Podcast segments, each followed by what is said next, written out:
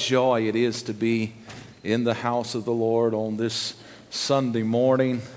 It looks like the sun is trying to shine out there after a few hours of just gray weather, but we needed the rain.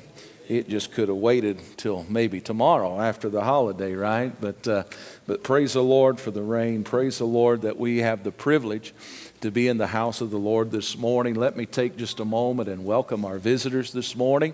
We are truly honored that you're in the house with us today, as well as. Uh, let me take a moment and welcome our online audience this morning once again. May the Lord richly bless you where you are joining us from. And those of you that are faithfully joining us every week, uh, we are so honored that you take time to be with us in that manner. I'm excited today about the goodness of God. Anybody excited about His goodness today? Amen. Amen. He's worthy to be lifted high this morning. Before we get into the Word and before we go uh, to our designated places in the classroom, we are going to uh, take a moment, and uh, it is my honor today uh, to be able to dedicate uh, not just any child, it's always exciting to be able to do that, uh, but I get the privilege of inviting to this platform Austin and Kyla and and the grandparents that are here, if they would like to come as well, as well as the great grandparents. See, it's, it's a special time today, and, uh, and we are so thankful that they get to come.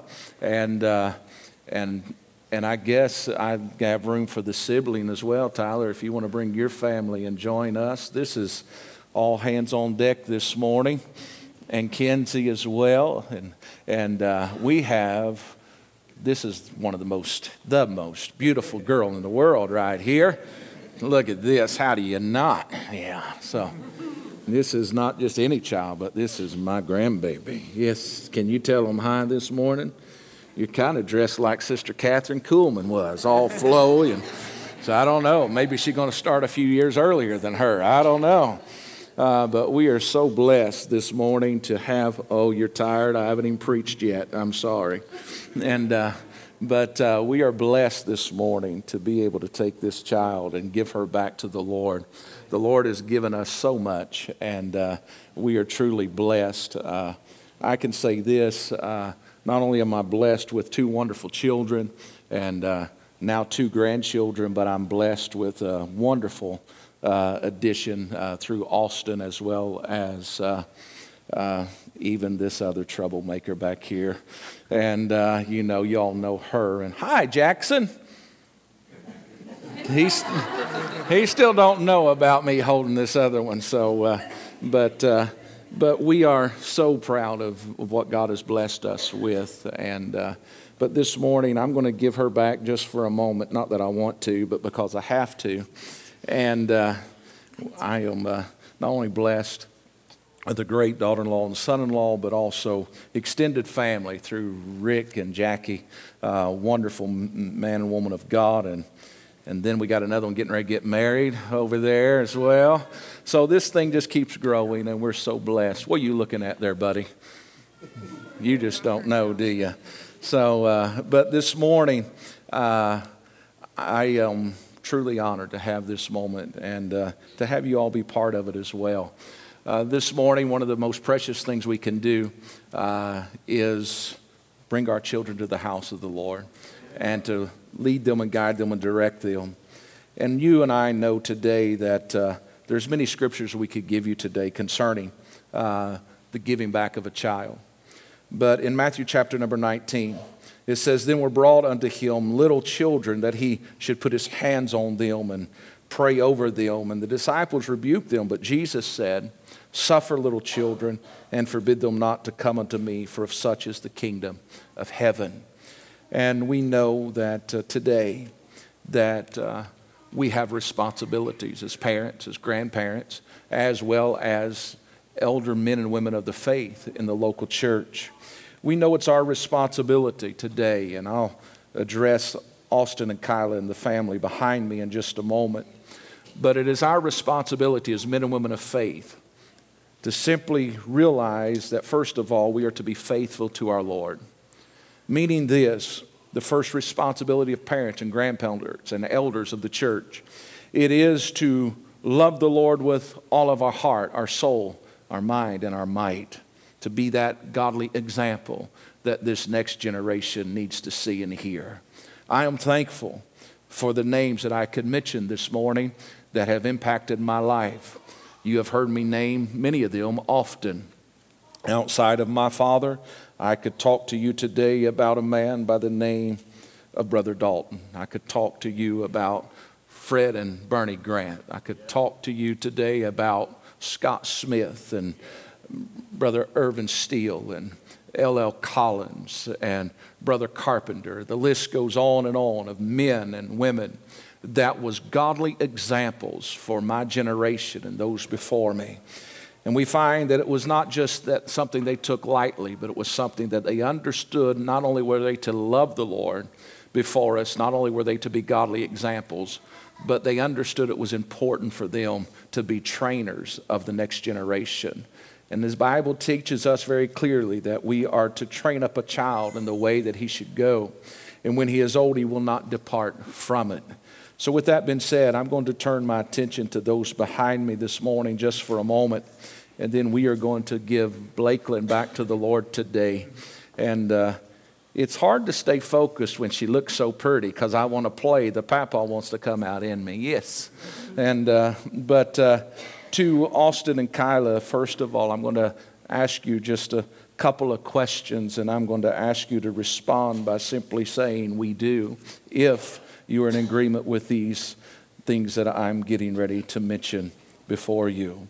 First of all, is this you, as her parents, do you come professing Jesus Christ as the Lord and Savior of your lives? We do. And do you come to dedicate yourselves to biblical instruction, discipline, and love of this child? And do you come to dedicate Blakeland today in the ultimate control and the will of God through the Lord Jesus Christ? We also now ask these grandparents, as well as the church body that's behind me, do you agree to support these parents by your example and through acts of service? And do you agree to reinforce the biblical instruction?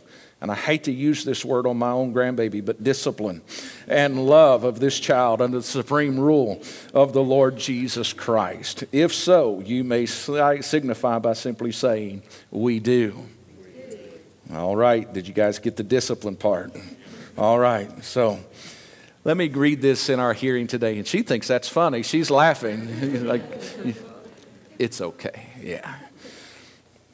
In the word of the Lord in Deuteronomy chapter number six, beginning in verse number four, this is what we hear. O Israel, the Lord our God is one Lord. And thou shalt love the Lord thy God with all thy heart, and with all thy soul, and with all thy might and these words which I command thee this day shall be in thy heart, and thou shalt teach them diligently unto thy children. And thou shalt talk of them when thou sittest in thy house, and when thou walkest by the way, and when thou liest down, and when thou risest up. And thou shalt bind them for a sign upon thy hand, and thou shalt be as frontlets between their eyes. And thou shalt write them upon the post of thy house and on thy gates. In presenting this child for dedication today, you not only are signifying your faith in the Christian religion, but also your desire that she may early on know and follow the will of God for her life. You also, in presenting this, in order to attain this, you're taking the responsibility, and you think that's funny, don't you? Yes. It's hard to be standing where I'm at, folks. She's wanting to play. Watch her smile at me. Yes, that's my baby girl. And uh, so, in order to attain this holy end, it's getting worse all the time, folks. Look down, Ron. Don't look at her.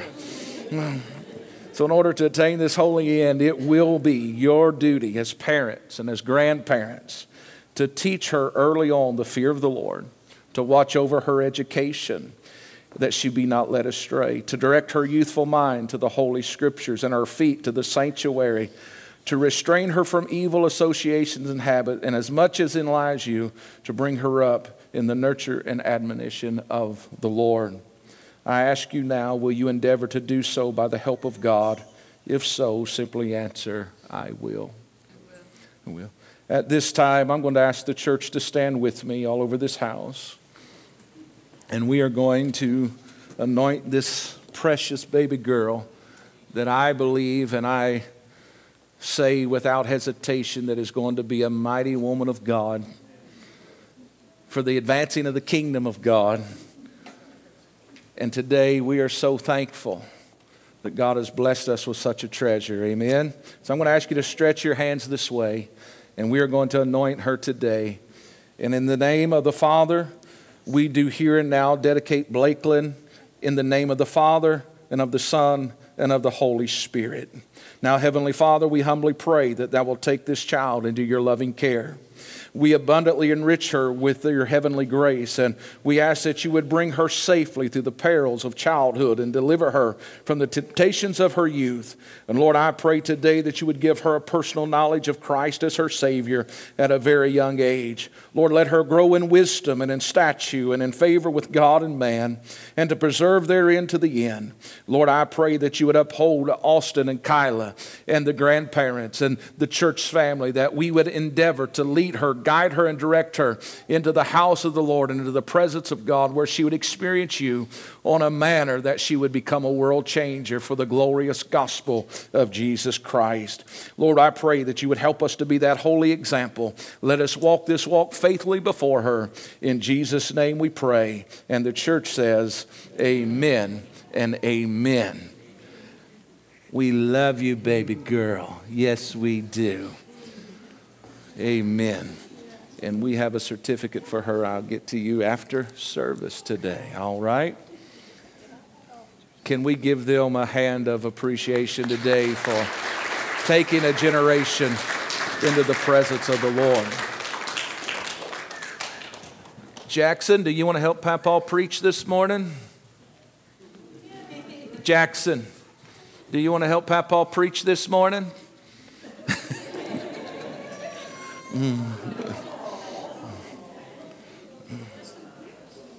They are not spoiled.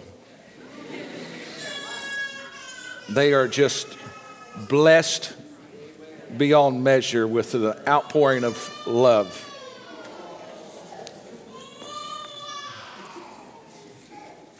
He wants to be behind the veil. That's all he wants. We're teaching them to love the things of the Lord, and that's exciting. And me and him sat and played for a long time on the piano, drove everybody else crazy probably yesterday, but we didn't care. So it's all good. But uh, what a joy to hear children in the sanctuary. Amen. And I look around and every place there's babies. And I'm like, babies here and babies there. That's a good sign. That means the church is going to live on. Amen. And uh, that, is, that is wonderful this morning. Those of you going to class, feel free to do so at this time. Those in the sanctuary with us today, I'm going to ask you to turn with me to 1 Samuel chapter number 30. 1 Samuel chapter number 30. I will be there in just a few moments, I promise. It may take me just a couple of moments to get there, but I want you to turn with me. 1 Samuel chapter number 30. Just kind of put your finger there and hold your place, and we'll be there in just a moment. I would covet your prayers this morning as we try to deliver this, what the Lord has placed in my heart. I, I told Austin that, uh, you know, I, I was coming back down early this morning. I said, I just would like for him to tell me which direction to really go because I have labored over this word this morning. And there's much I could say that. Uh, but I want to say what he wants to be said, not what I want to say. And uh, so I would, uh, I would covet your prayers this morning. But uh, the Lord would help me for a few moments today. I want to take you on a journey, maybe a familiar story for many of you under the sound of my voice today. We're going to talk to you about the city of Ziklag that was burned with fire. Uh, but we're going to dive into this story maybe in a little manner that you have not been presented, but I want to talk to us today about the urgency of the hour in which we live. I, I stand before you today very heavy uh, because of what I see taking place, not just here in the United States, but around the globe. We see that our faith is been attacked on a very great level. Uh, we have brothers and sisters in, of Christ that are giving their life daily uh, for the spreading of the gospel. Uh, the recent numbers that I've seen, even in Nigeria, every two hours, someone is losing their life for the cause of Christ. That's kind of hard for us to get our minds wrapped around. Uh, but that is only one place. I just read an article this week of where now, after the United States have been absent uh, uh, in the Middle East, uh, we find that in, in Afghanistan it is now the most dangerous place in the world to be a Christian because people are daily being rounded up and are losing their life.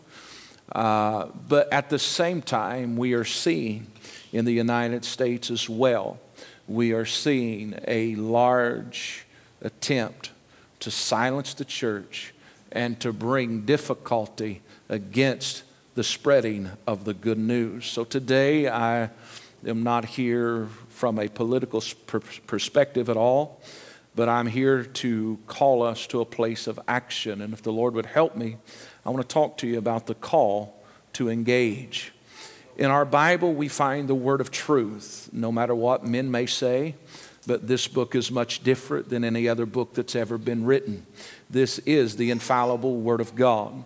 This book is written by normal men such as you and I, but however, these men was moved on by the Holy Ghost.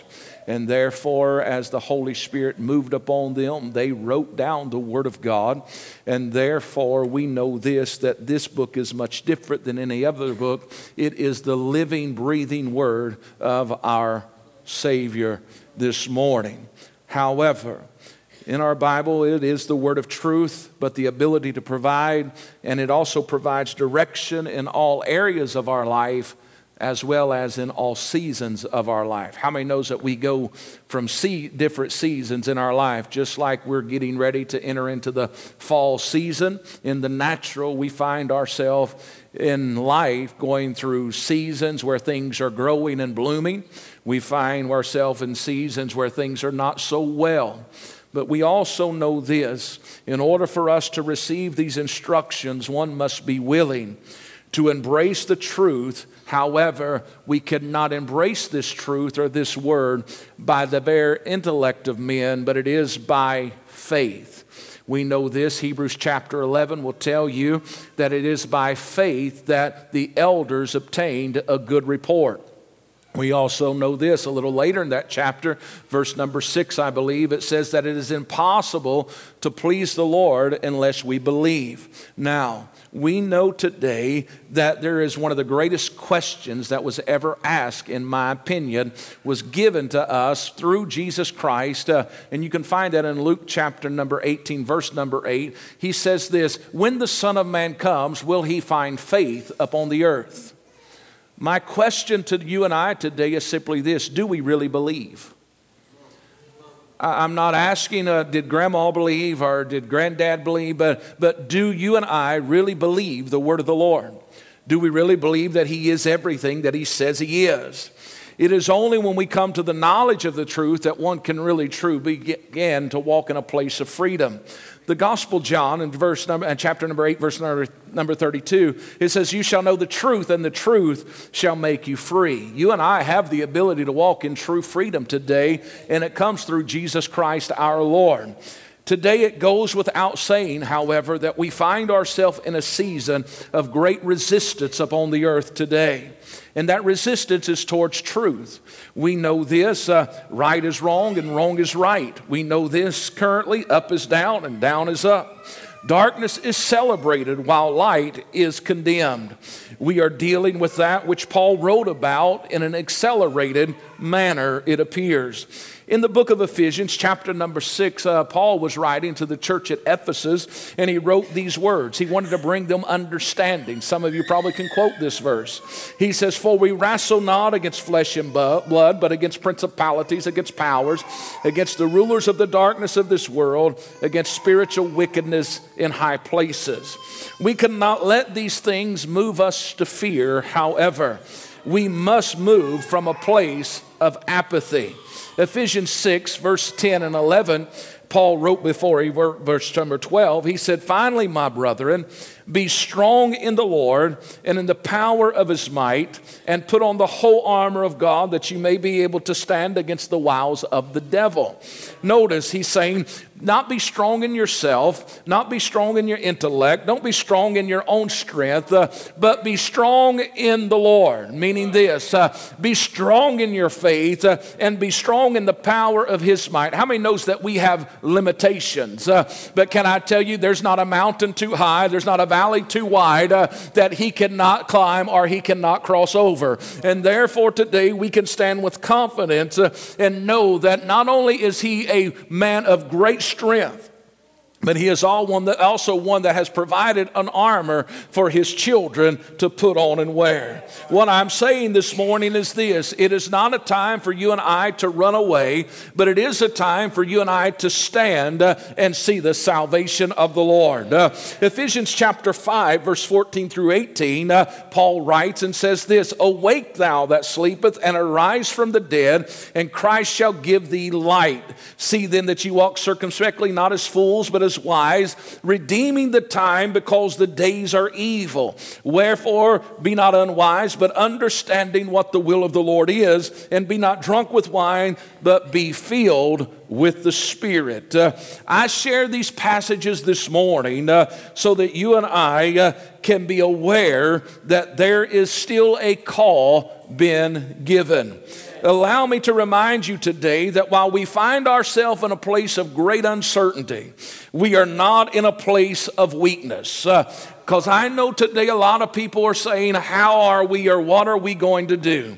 Here's what we have to come back to and understand. In 2 Corinthians chapter number 10, verses 3 and 4. For though we walk in the flesh, we do not war after the flesh. Uh, for the weapons of our warfare are not carnal, but they are mighty through God to the pulling down of strongholds. Uh, can I tell you this morning, in front of me uh, is a group of men and women uh, that have the power and the ability uh, to turn a world upside down uh, if they choose to use the weapons that God has given them. Uh, what is those weapons, someone may ask? Uh, number one, there is a prayer of faith. Uh, I want somebody to understand uh, that your prayers does not go unheard. Uh, but just because he may not answer when you think he should uh, does not mean that he's not moving on your behalf.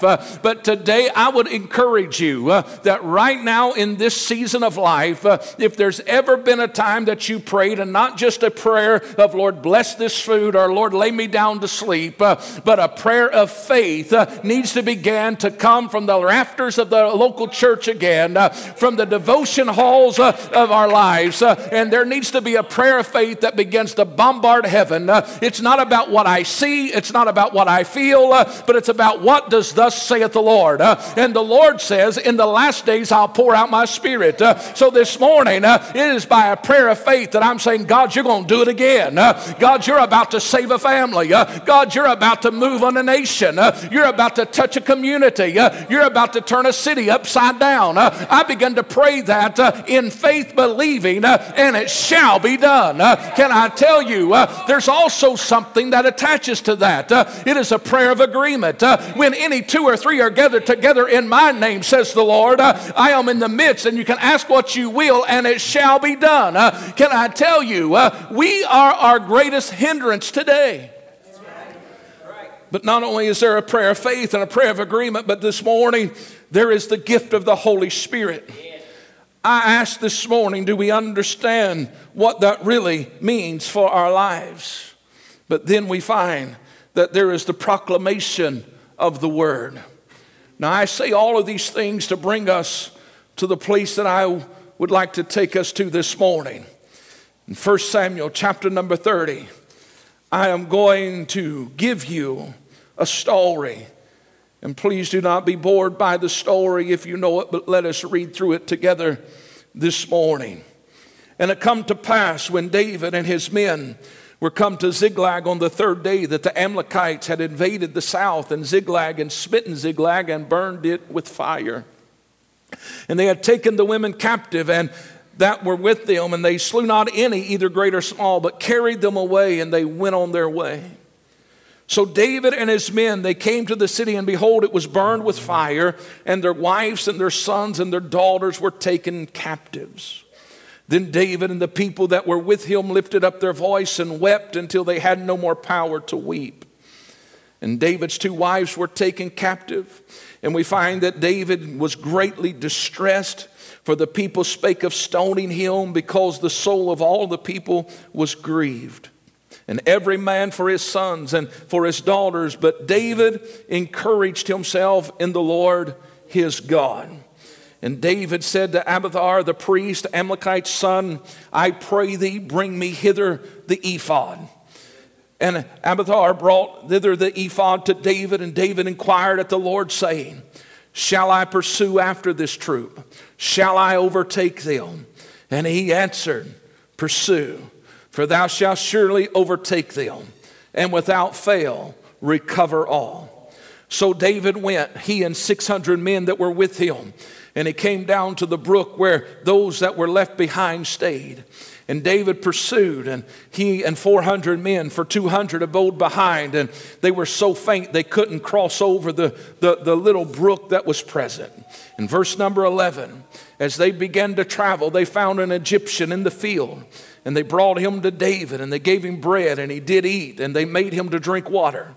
And they gave him a piece of cake of figs and two clusters of raisins. And when he had eaten, his spirit came again to him, for he had eaten no bread nor drunk any water for three days or three nights. And David said, Who do you belong to? And he said, I am a young man of Egypt. I am a servant of one of the Amalekites, and my master left me three days ago because I fell sick. And he goes on then to say, We made an invasion of the south. We simply also burned Ziklag with fire. And David said to him, Can you bring me down to this company? Paraphrasing just for a moment, he said, I'll show you where they are as long as you promise not to give me back to them and kill me. And David said, If you'll take me down, he said, I'll spare your life. So it says, and he brought them down in verse number 16.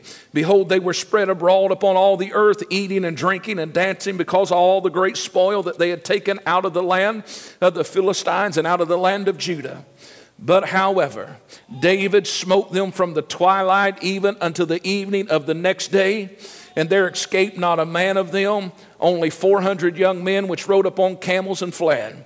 David recovered all that he, all that the Amalekites had carried away, and David rescued his two wives. And there was nothing lacking. Somebody say, nothing lacking. And there was nothing lacking to them, neither small nor great, neither sons nor daughters, neither spoil nor anything that they had taken to them. David recovered all. Somebody say, Praise the Lord this morning. Now, if you'll listen fast, I'll preach fast, and then you can beat the Baptist, the Methodist, and the Presbyterian to lunch, all right? So here we go. While our world has been shaken by demonic invasion on many fronts and is causing a generation to be overwhelmed and paralyzed by a demonic spirit of fear, it is time for you and I to once again proclaim the truth of God's word that God is still the beginning and He is still the end. There is nothing larger than Him, nothing more powerful than Him, but He is still all God. He is still sitting on the throne this morning, and you and I today can take comfort and refuge in knowing that. Currently, we are witnessing the enemy do as he pleases, it seems, with little to no resistance. Uh, however, we are currently dealing with a society that looks much like Jerusalem did in the days of Nehemiah and much like that of David's day in Ziklag. Uh, if you was to take the time this morning and read Nehemiah chapter number one, he would find that he simply said this uh, How is it with everybody that's there in the city of Jerusalem?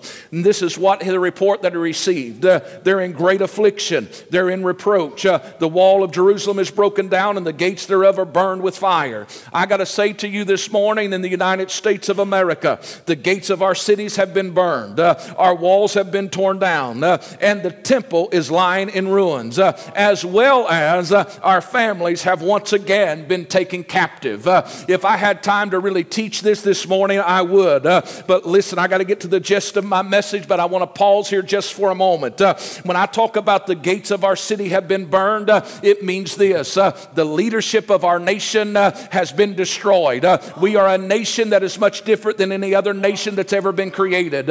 you may get tired of hearing it, but I'm going to tell you one more time today. our neighbors to the north, they was founded because men was looking for wealth. Uh, they was looking for gold and silver. Uh, that is how Canada developed. Uh, if you go to the south of us, Mexico, uh, it was founded because men was seeking for wealth. Uh, they was looking for gold. Uh, but the United States of America, our foundation is much different. nobody came here looking for wealth, but they came so that they could have a freedom to worship the one true God. they wasn't coming here to worship Allah. They wasn't coming here to bow down to Buddha, but they come because we want to worship in a place of freedom. Uh, and therefore, that's our foundation. Uh, and our founding fathers, when you go back and you begin to look at their lives, uh, they wasn't perfect men. No, they was not. Uh, but there was a fear of God. There was a reverence of God. Uh, and you can look at the documents that was created uh, and how it's in alignment with the Word of God. and can I tell you, but now those things have been tore down. but then I look at the walls of our city, those that things that was supposed to protect us, our local governments across this nation, uh, they have been trampled down. Uh, we are embra- embracing uh, and we're enforcing things that are contrary to the Word of God. Uh, but all of that is the result uh, because of our temples that are lying in ruins. Uh, can I tell you, the platforms of the American church has become nothing more than entertainment centers. we got the latest and the greatest fashion. we got all of these things that we want to just be appealing. we want everybody to feel comfortable. Let me tell you this morning, I, I want you to feel welcome here. Uh, I want to put my arms around you and love you. Uh, and I want to do that. Uh, but at the same time, I will not compromise the unbreakable word of God uh, to make you feel comfortable. Can I tell you, uh, there was a day when I walked into the house of God just because I'm a preacher's boy uh, doesn't mean anything. Uh, but when I was living in my sin, uh, when I was doing ungodly acts, uh, and I walked into the house of the Lord, I knew those people loved me. Uh, but can I tell you, I wasn't comfortable sitting there because I thought somebody was going to read my mail because the convicting power of the Holy Ghost. and I said, Don't let that preacher come to me. don't let that saint of God pray over me. can I tell you, uh, but I'm glad that I was uncomfortable uh, because that uncomfortableness uh, made me move from a place of apathy uh, into an altar uh, where I cried out and said, God, forgive me of my sin. Uh, can I tell you?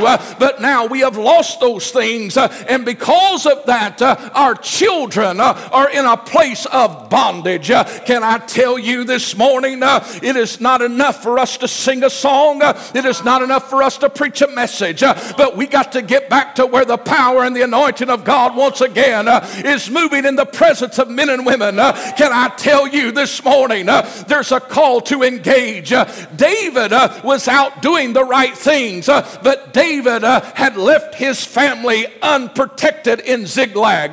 they had got comfortable there. they was out fighting a fight. he had 600 men with him. they was swinging the sword.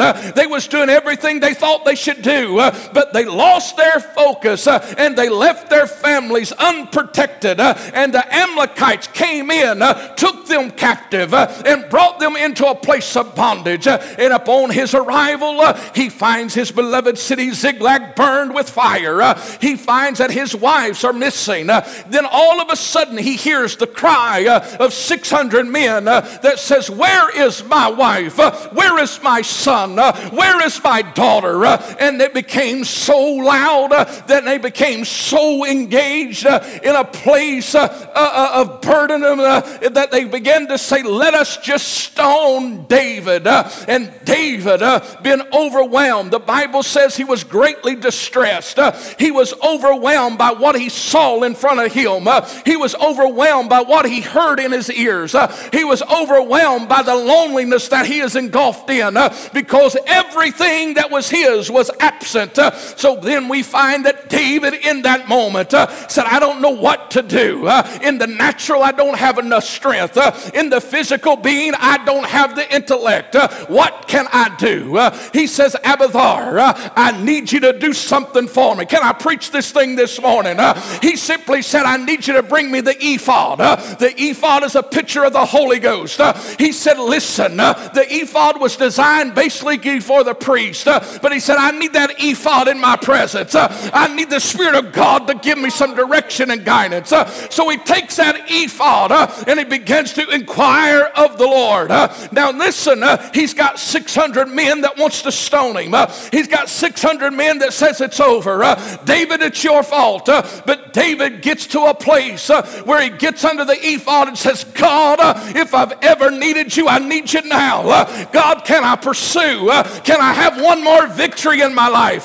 can I get from the place I am now, uh, from the ashes of Ziklag? Uh, is there anything to be excited about? Uh, is there anything to be joyful about? is there any future before me? and all of a sudden, he heard a word come through the voices of saying, Stoning. it says, Pursue, and you will recover all. I'm about to get happy this morning. Can I tell you, in the midst of devastation, in the midst of not knowing, David had a call uh, come to him. Now, notice something. Uh, I've never preached this part of this message before. Uh, David comes back and stands before 600 men. He said, I know y'all hate me. I know y'all saying it's my fault. And maybe I didn't mess up. But I got to tell you one thing. While I was under the ephod, I heard a word. And the word was pursue. It wasn't back up, give up, and it wasn't shut up. But it said pursue because there's a victory Uh, that is awaiting us. Uh, I don't know naturally uh, how you get 600 men that want to kill you to dress for battle again, other than by the unction and the power of the Holy Ghost. I got to tell you this morning, the world is saying it's over, but if I could just get one to get back under the ephod, I believe there's 600 others that'll begin to dress for battle this morning.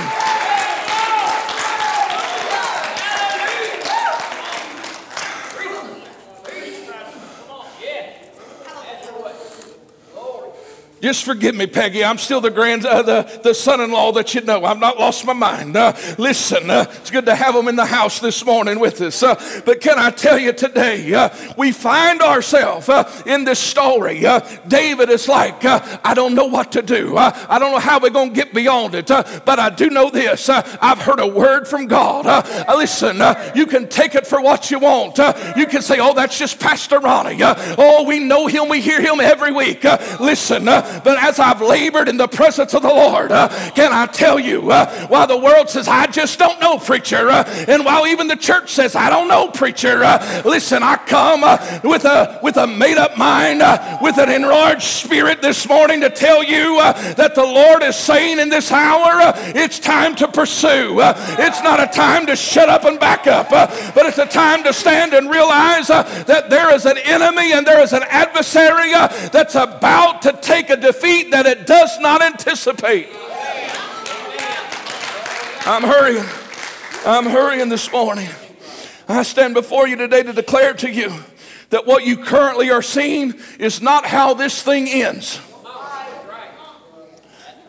I know it may appear that all is lost. I know it may appear that we're on the verge of defeat. It may appear that things are just going to spiral out of control and it's going to get more dark. Uh, can I tell you this morning? I declare unto you that there is men and women that has been living and dwelling under the ephod. Uh, they've not up in lights. Uh, they don't have a lot of smoke around them. Uh, they're not saying, "Oh, I'm the latest and greatest." Uh, but it's no. Uh, it's been men and women of God that's been laying between the porch and the altar. the world doesn't know their name, but out of the register of of their home, there's been cries uh, such I used to hear when my daddy was praying. Uh, oh God, uh, can I tell you uh, that cry has returned uh, to the United States of America, uh, and God has been telling them, pursue, pursue, pursue. so every morning, every evening, they've been going back to their place of prayer, and they've been praying that prayer of faith. they've been in that place of intercession, and because of that, there is a holy boldness that's coming upon the church of Jesus Christ. Uh, and some of you don't know why you're feeling what you're feeling, uh, but you're hearing in the Spirit uh, God saying, Get dressed, get up, awaken. Can I tell you that's not your mind? And it's not just something here, but it is the utterance of the Holy Ghost that's saying, We're about to get a victory that nobody is anticipating. There is once again the favoring of the anointed. Please hear me. Let me slow down just for a moment. David, as a shepherd boy, out in the field tending his father's sheep, on one occasion there was a lion, on another occasion there was a bear, but he had been anointed. And because of the anointing, he was able to take the beard of that beast and slay it.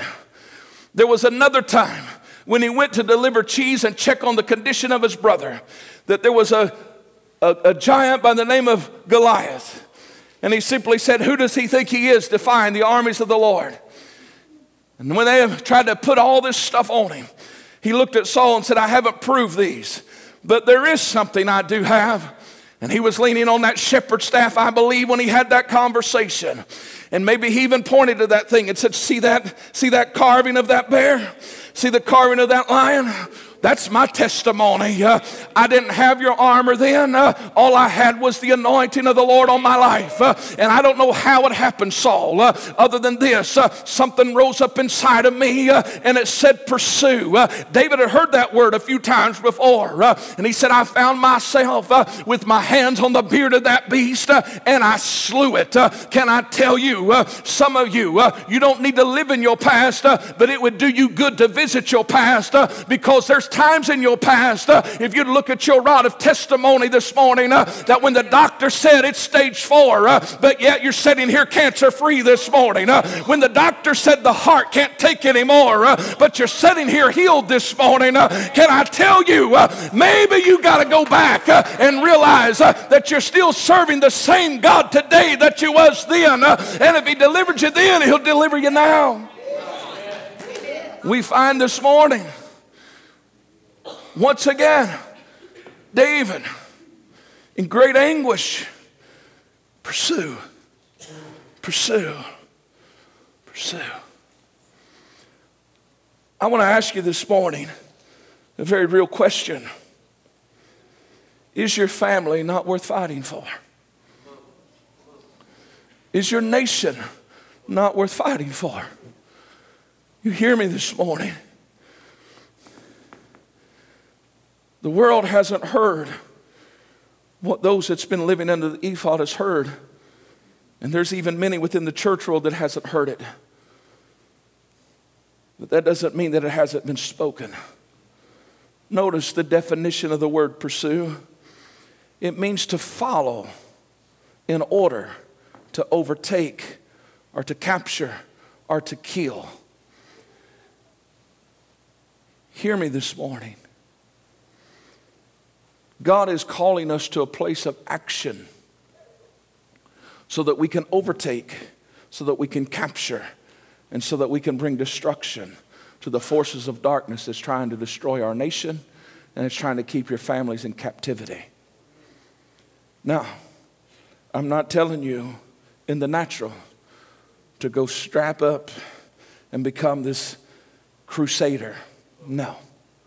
What I'm telling you is that there's a call for the people of God to once again come to a place where we understand that the weapons of our warfare are not carnal, but they are mighty through God for the pulling down of strongholds. We are not wrestling against men. Just because you have, oh, please hear me, just because you have a difference of opinion, one side or the other in our nation, listen, those individuals We are not fighting them. We are fighting against spiritual wickedness in high places, principalities, and powers. This is a spiritual war that we're engaged in. Now, the church in America has lost its way in such a manner, and some of you ain't going to like what I'm getting ready to say. But that's all right. I love you enough to just be honest with you and tell you this. There are those that's watching us and those that's even in this room that thinks that an election cycle is going to fix our problems. There's evil on both sides. There's, there, there, there's craziness on both sides. The only answer to the United States of America is for the church to lay between the porch and the altar in a place of repentance and ask for divine direction by the Holy Ghost and say, God, can we pursue or what do we do? How do we pursue? Listen, I believe with all of my heart that there is a shift in many areas, and we are already seeing it.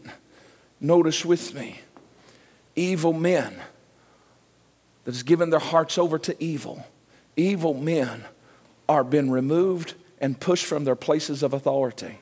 We have seen that over the last several months, and we're going to continue to see that the remainder of this year.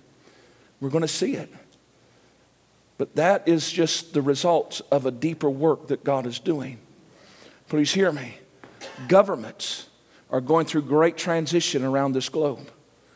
Governments that everybody said they will never relinquish their hold and their power has abruptly resigned and walked away in recent months because, not they wanted to, but because God is orchestrating and moving in manners that is not known to men. They have overplayed their hand. I've heard this say in the spirit many times that there is men, evil men, that have overplayed their hand, but the Lord says, when they went too far is when they began to touch my bride, the church.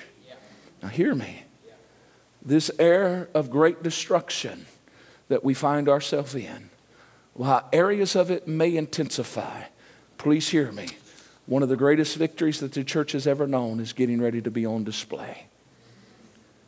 The question is will we respond as the 600 men did when David began to issue the call to engage? This morning, I have to be real with you. It's important for us to be here. We are here to become equipped, we are here to be encouraged and edified. That is the purpose of our existence this morning in this room. We are to worship the Lord. In return, He inhabits the praise of His people. He dwells here, He moves among us. If there's a need in your life, that need can be met before you leave today. I'm a firm believer of that. Please hear me. However, we're here to be edified and equipped so that we can hear the word of the Lord, so that we can go out there and change a world. The question is are we willing to become world changers? We do that by become willing to engage. It's not based on feelings, it's not based on what you may think, but it's based on this simple reality. David, under the ephod, here's the word pursue, and you'll recover all he walks before 600 men and says, Listen, I've heard from the Lord. The word of the Lord says we're to pursue and we're going to recover everything that was taken from us. I am a firm believer that I do not care how elegantly you can speak, I don't care how persuasive you are in your nature. In the natural, it's impossible for 600 men that's distressed with great grief, like they were in that moment, to respond to a natural call. They didn't have that much strength. They didn't have that much faith in David. But there was something that happened when David spoke. David, in that moment, please hear me, became an oracle or a voice of God. And he simply said, The word of the Lord is saying, Pursue. I do not believe that they heard David's voice, but they heard the voice of God in that moment. And get this all 600 of them got up, got their armor, and started moving. Now, out of that 600, 200 of them was so weak that they could only make the journey to the brook. But they said, We're not quitting. We're not quitting. But they took every ounce of strength and they said, We're going to go. We're going to be part of this thing. What motivates somebody? But when they got to the brook, David said, You know what? You're too weak. And I don't want slaughter to come to you, but in your weakened condition, you stay here and you guard the stuff by the brook. Because we don't need to take everything with us if y'all not going. So I'm going to take 400. So now it's David and 400. And they go and they find this Egyptian boy, and I'm closing. So they want to make their way to the music. They find this Egyptian boy in the field He's not eaten for three days and three nights. He's lying there in a weakened state near death, sick. They feed him, and he says this Can you show me where they are? I can show you. Now, as they arrive and they're looking over, they find and they see something that in the natural is very discouraging they see a multitude of mighty, powerful warriors celebrating, laughing, drinking it up, partying it up that says, We have got victory over David. But not only did they see that, that ultimate presence of strength, but they saw their families in captivity. Now it's decision time.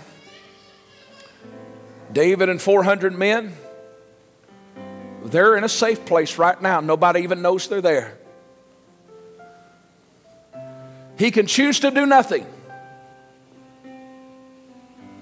He can use, choose to stay looking. He can choose to stand and say, Well, they defeated me. They've got my family. They got my wives, they got the children, they've got the next generation. Oh, if only I'd have been there, maybe it would have been different. If only I'd been in Ziklag, maybe it would have been different.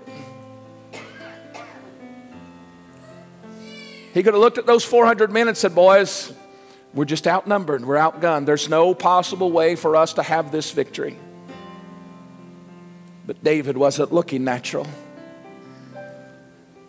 Because David, under the ephod, had lost his natural vision and had gained spiritual vision.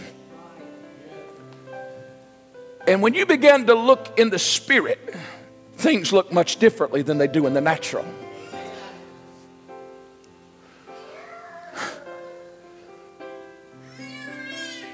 And David was no longer driven by the absence of his family. But David was now been driven by the call. And because of the call, he said, I must engage. Can I tell you, can I be very honest with you this morning? Bring me that boy. He can help me preach this message right here. He's good. Bring me that boy. He's not in trouble. I'm going to use him. Let's preach this thing together. Yes, sir. Can I tell you something? You're looking at a, a man today, and I don't say this so you say, Oh, we, we feel sorry for you, Pastor. I'm tired. I'm, I'm extremely tired. Physically, emotionally, I'm tired. The weight of this thing, as Pastor Jaden preached on Wednesday night so well, he has no idea how well he preached. But the weight of this thing, sometimes I look in the mirror and there's an old guy looking at me. And I realize, you know what? I have, if I'm going to do something, I got to do it quickly. The weight of this thing. And sometimes it'd be real easy to say, you know what? I'm going to, I'm going to start the transitioning process and I'm going to start doing some things a little different. But then I, I look over.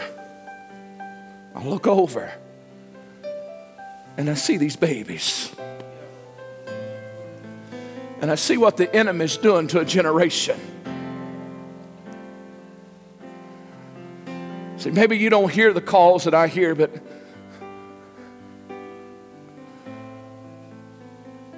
maybe you don't know what it sounds like when somebody calls and says, My second grader just don't want to live anymore.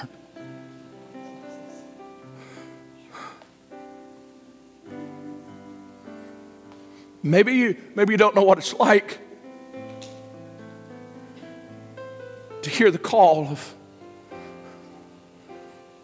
my son, my daughter is this or is that or is overwhelmed by this. And, and I look and I see a generation that's just been grabbed and brought into a place of captivity. Now, I can choose to be comfortable because in this stage in my life, I'm blessed. I don't say that arrogantly, but I'm blessed.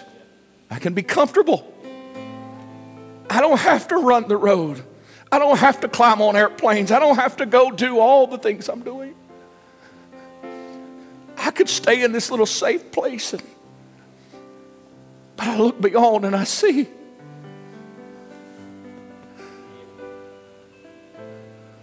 see a generation left unprotected. And the Amalekites have grabbed them, having his way with them. And now I've got to decide. In the natural, it looks like I'm outnumbered. In the natural, it looks like we're defeated. But there's a call to engage. There's a call to stand and to preach one more message. There's a call to kneel down and pray one more prayer. There's a call to go to one more unreached people group. There's a call to go and to build another center, uh, to build another facility. There's, there's a call that says you got to reach them. Here's what I want you to understand David could not have done it by himself. The other 400 men that was with him had, did not hear the word pursue like he heard it under the ephod. But when the man of God began to proclaim it, there was something that irked in their spirit and said, We too will stand up and be counted. I've got to ask somebody in this room today will you stand up and be counted for the kingdom of God? It's not about your feeling, it's not about your convenience, but it's about this generation. Do you want them to be raised uh, under a half moon mosque, or do you want them to be raised under the cross of Jesus Christ uh, that gives life to all men? I'm not attacking my Muslim friends, but listen. There's not many ways, there's only one way, and it's Jesus Christ. And I do not apologize for that. But this young man,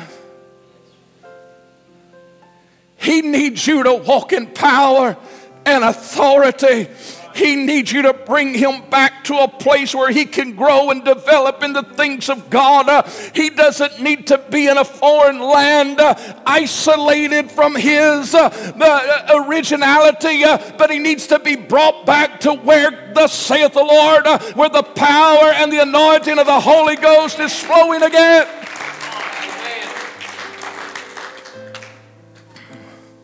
The call to engage. As we stand all over the house this morning,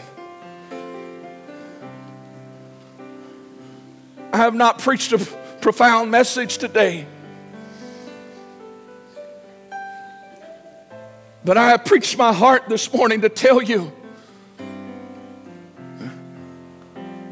that in the wee hours of the night and the wee hours of the morning, this week, I continually hear the word pursue, pursue pursue. There's a lot of things I could say this morning, but the Lord changed my direction midway in this message. But can I tell you? Between now and the end of the year, we're going to see a very, very great wrestling and unsettling take place in our nation. There is going to be the appearance, and I want you to hear this word there is going to be an appearance that evil is winning. There's going to be an appearance that evil has prevailed. But there is a divine setup by the Holy Ghost. It's not a large number, but there's a remnant number that God's about to bring forth, and they're about to wage war in an unexpected manner. And those that thought that they was winning is getting ready to be struck down. And there is about to be a shout of victory. Not from a political arena, but there is about to be a shout of victory from the heartbeat of the United States of America because the church is about to reign in victory once again. But the question is will you be one to engage right now? Because this young man and his generation is hanging in the balance. This morning, I'm going to pursue. I'm going to lift up my sword. I'm going to bend my knees. And I'm going to say, God, if you can use anybody, you can use me. I ask you this morning, is there anybody else in this room that says, God, I'm yours? I issue this call today, this call of engagement to the body of Christ this morning. As they get ready to lead us in worship, here's what I'm going to ask you to do. If you say, Pastor, this message has pricked my heart. I don't care if it's the first time you've been here, if you're here every time the doors is open, and you'd say, The Lord can count on me in this season. I want you to step from your seat right now, and I want you to come and join me in the front of this building right now. I want you to come without hesitation right now. Come, come, come, come, come, come. I'm going to ask Pastor Jade and Brother Austin come join me on the platform if you would, please. Would you come? Maybe you're here today and you don't know Jesus as your Savior, but you'd say, you know what, I want to surrender my life to Him today. You might grab, both of you grab a microphone if you would, please. As you're coming, as they're coming, we'll make room. You can push those chairs away if you need to, push those chairs back, I don't care. But this morning you'd say, I've never given my life to Jesus. I, I know Him, I believe in Him, but I want to surrender my life. I, I, I, would like for you to come this morning and stand in the front of this building with us. Or maybe you'd say, you know, I've, I've, I, maybe I've been a little wayward. Maybe I've, I've just not been what I should be, and I know that. I, would like for you to come and stand as well because there's no time like the present right now. We find ourselves today with the question before us I mentioned briefly David and the lion and the bear and the giant. But when David heard the sound in the story of Goliath of this large, this very large man crying out against Israel and the army of her, he simply said, Is there not a cause? Is there not a cause? Brother Brian, there's still a cause our family, our community, our children. There are those of, that's close to us today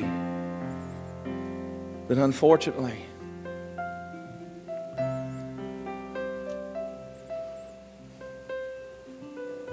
the enemy is coming, swiftly taking them. But we got to stand and fight for those that remain. Brother Chad, Sister April, we're going to make it, brother. We're going to make it. Our hearts are heavy today.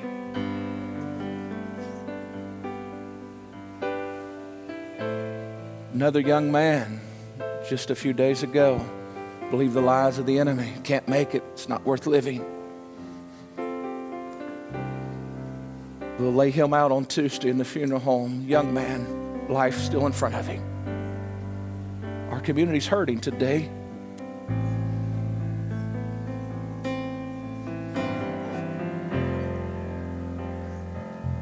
We got to engage.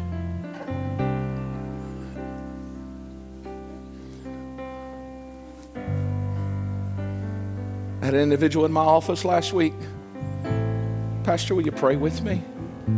Yes, son, I'll pray with you. Will you pray and just thank the Lord for all the blessings that He's been giving me in my life?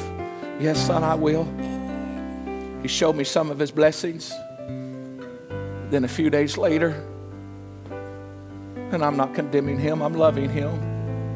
A few days later, in the middle of the night, in a drunken stupor, he's trying to break into my home the enemy. Enraged, blinding a generation. Hear me. We got to engage. We may not understand everything. Granted, you got to be willing to get rid of the suit and the tie and put on the muck boots. Get down in the mire and love people right where they are because if it wasn't for the grace of God, so would I be. You got to engage. So I'm going to have these young men. Brother Austin, I'm going to ask you to just begin. Pastor Jade, I want you to follow, and then I'll follow you. But I want you to pray by the unction of the Holy Spirit today a prayer of engagement over these men and women of God that's standing in a place of saying, I'm surrendering and I will engage. And I don't want you to just stand there and listen to them pray, but I want you to join with them and pray. And I'm going to ask you to lift your hands right now and say, God, I'm giving myself to you. I'm going to be. I'm going to be the church. I'm going to be the church that you call me to be. Hey everyone, uh, Cameron here from PTC Ministries. I'm so glad that you could join us today uh, for the message here. Uh, I hope the message touched you uh, in a personal way and that you can take that and mold that and move it and let it move you in your life. And as you can continue your walk with Christ, continue your walk with us as well.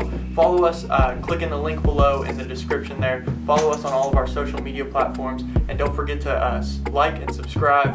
I feel like a YouTuber here, but don't forget to like and subscribe to our YouTube channel to stay connected with us. Um, and thank you for joining us.